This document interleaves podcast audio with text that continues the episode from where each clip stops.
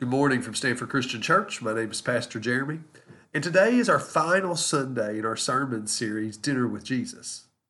However, in this meal, it's kind of like that show Undercover Boss.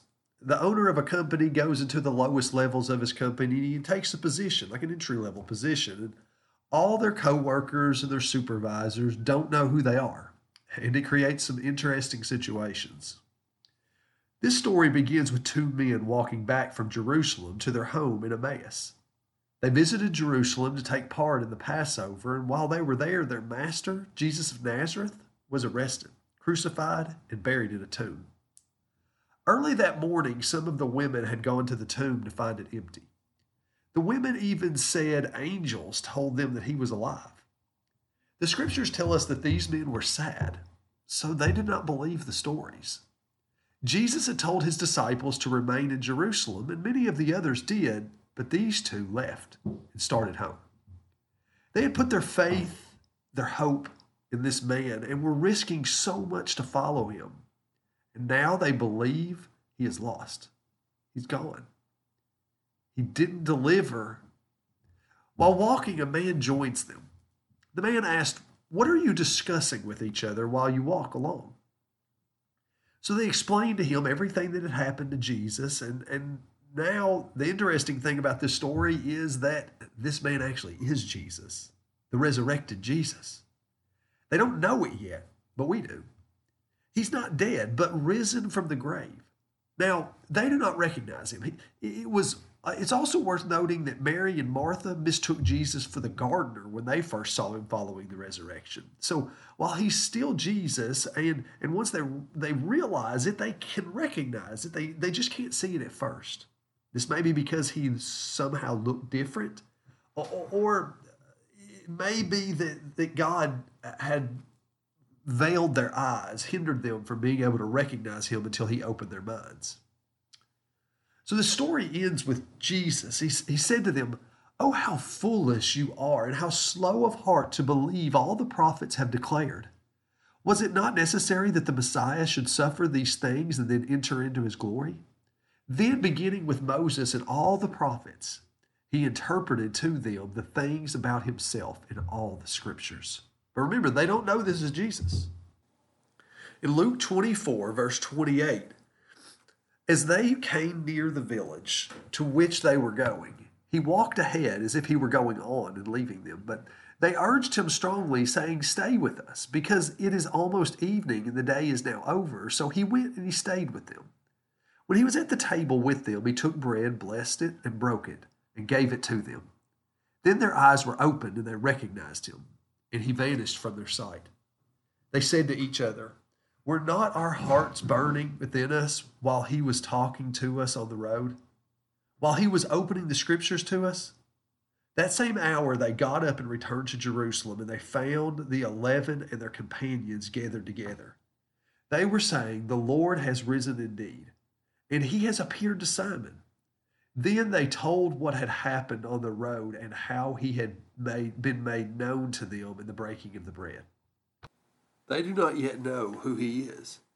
They do know he's a teacher because he's the one that blesses the meal and gave it to them, which is what the more superior would do. The language here matches the Lord's Supper, or the Last Supper. Uh, he blessed it, broke it, and gave it to them. And then all of a sudden, it says their eyes were opened and they recognize him. But he vanished from their sight. They say, Were not our hearts burning within us when he was talking on the road? While he was opening the scriptures to us? They got up and they ran back to Jerusalem to tell the others. But when they got there, they found that Jesus had already appeared to them too. Now, here's the big point for today. This is your takeaway. Jesus opens our eyes to the truth. Jesus reveals the truth to us. If you want to see things accurately, know the way things really are, and have wisdom, you must look to Jesus. In this story, he taught them the scriptures in a way that made their hearts burn, and the fact that he was Jesus was not known to them until it was revealed by him. They were unable to see him even though he is right in front of them. The point is that we are unable to see things as they truly are until he reveals the truth. One thing I want you to notice today is the patience and grace of Jesus. These men lost faith. They disobeyed by leaving Jerusalem, and Jesus still came to them and revealed himself to them. When he appears to the disciples in Jerusalem, one of the twelve, Thomas, is absent. He says, I won't believe until I put my hands in the scars in his hands. And Jesus appears to Thomas and tells him to touch the scars. Continue to seek him even through your doubts. In John 14, 6, Jesus says, I am the way, the truth, and the life. No one comes to the Father except for through me. He says that he is the truth. He also, we also see Jesus described as the light that enlightens all people in another place in Scripture. He shows us the true way of God. He teaches us the way of life that pleases God and leads to the most goodness in our lives. He, he shows us the depravity and the error of our sin. He reveals the salvation that God offers. He shows us the one and only way to connect with God, and He shows us who God truly is. Listen to how it's described in 1 John 5 20. And we know that the Son of God has come and has given us understanding so that we may know Him who is true and we are in him who is true, in his Son, Jesus Christ. He is the true God and eternal life. In the same way, when Jesus foretells the coming of the Holy Spirit once he has gone back to the Father, John 16 13, when the Spirit of truth comes, he will guide you into all the truth. For he will not speak on his own, but will speak whatever he hears, and he will declare to you the things that are to come. There are so many different things trying to tell you the way things are. They tell lies about you, about the best way to live, and about how to come to God. The Spirit of God is with you. The moment you believe in Jesus and belong to Him, He sends His Holy Spirit to you and He speaks truth to you. But notice that He does not tell you new things. Instead, He declares what He hears. He's helping you understand and apply what Jesus has already taught. And where do we learn what Jesus has taught? It's recorded for us in the scriptures. Listen to 2 Timothy chapter 3, 14 through 17. But as for you, continue in what you have learned and firmly believed, knowing from whom you learned it, and how from childhood you have known the sacred writings that are able to instruct you for salvation through faith in Jesus Christ. All scripture is inspired by God and useful for teaching, for reproof, for correction, and for training in righteousness, so that the person of God may be proficient, equipped for every good work. The Bible is sufficient to teach you to know and follow Jesus. Verse 15 here says that the scriptures are able to make you wise for salvation. They include everything you need to believe in Jesus. You don't need anything else. There's no secret knowledge or special learning outside the Bible that you need. It's all there for anyone to read. Then verse 17 says that God inspired the Bible so that we can be thoroughly equipped for every good work. Everything you need to know to follow Jesus is there. God desires your good. He wants you to live the best, most joyful life. He does not make mistakes. He did not forget anything. He didn't leave anything out. There's no situation that you're going to run into that He did not expect. In His Word, He gave you everything you need to know to follow Him. Now, this is very important. It's very freeing. It frees us from having to worry that we're missing something, that there's some secret out there that we're not in on to allow it allows us to put down the burden of keeping a bunch of rules that are man-made and not given by God. The Bible gives us everything that we need to know Jesus and follow him. We hold the teachings of Jesus and the way of life that he gives us very high. We desire holiness and to follow him, and we do not compromise on what he does teach. We also hold firm to the to the truth that no one gets to add stuff just because you think it is better for people to do this or to not do that, we don't get to go in and add to the commands of God. If you don't think it's wise, that's fine. Say it like that. It is so important that you're reading the Bible and getting to know God for yourself, that you know what you need to know, and are not swept into trying to fill a bunch of rules and commands that are not true. We waste so much of our blessing by blindly following traditions and teachings of others. As Christians, too often we place burdens on ourselves and others that we were never meant to carry. They rob us of the enjoyment of the good things that God has given us in this world to enjoy. Our God is a God of passion and love and goodness. He loves you and wants your best. Know His Word, believe it, follow it. I've told this story before, but it, it makes the point too well to skip here. A woman was cooking a ham one day, and she cut off the small end, you know, the shape of a ham. It's kind of got the small end. She cut off the small end and she put it in a pan to cook.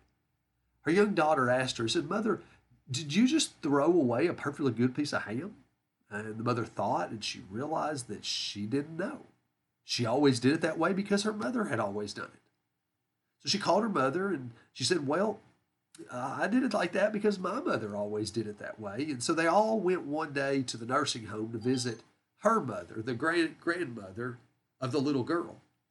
They asked her, Why did you teach us to cut off the small end of the ham and throw it away? The great grandmother laughed and said, Well, I cut off I cut it off because my pan was too short. I don't know why you all do it. The moral of the story is to test your sources and to follow Jesus for yourself. Don't have a second-hand relationship with God. Devote yourself to the scriptures and to prayer.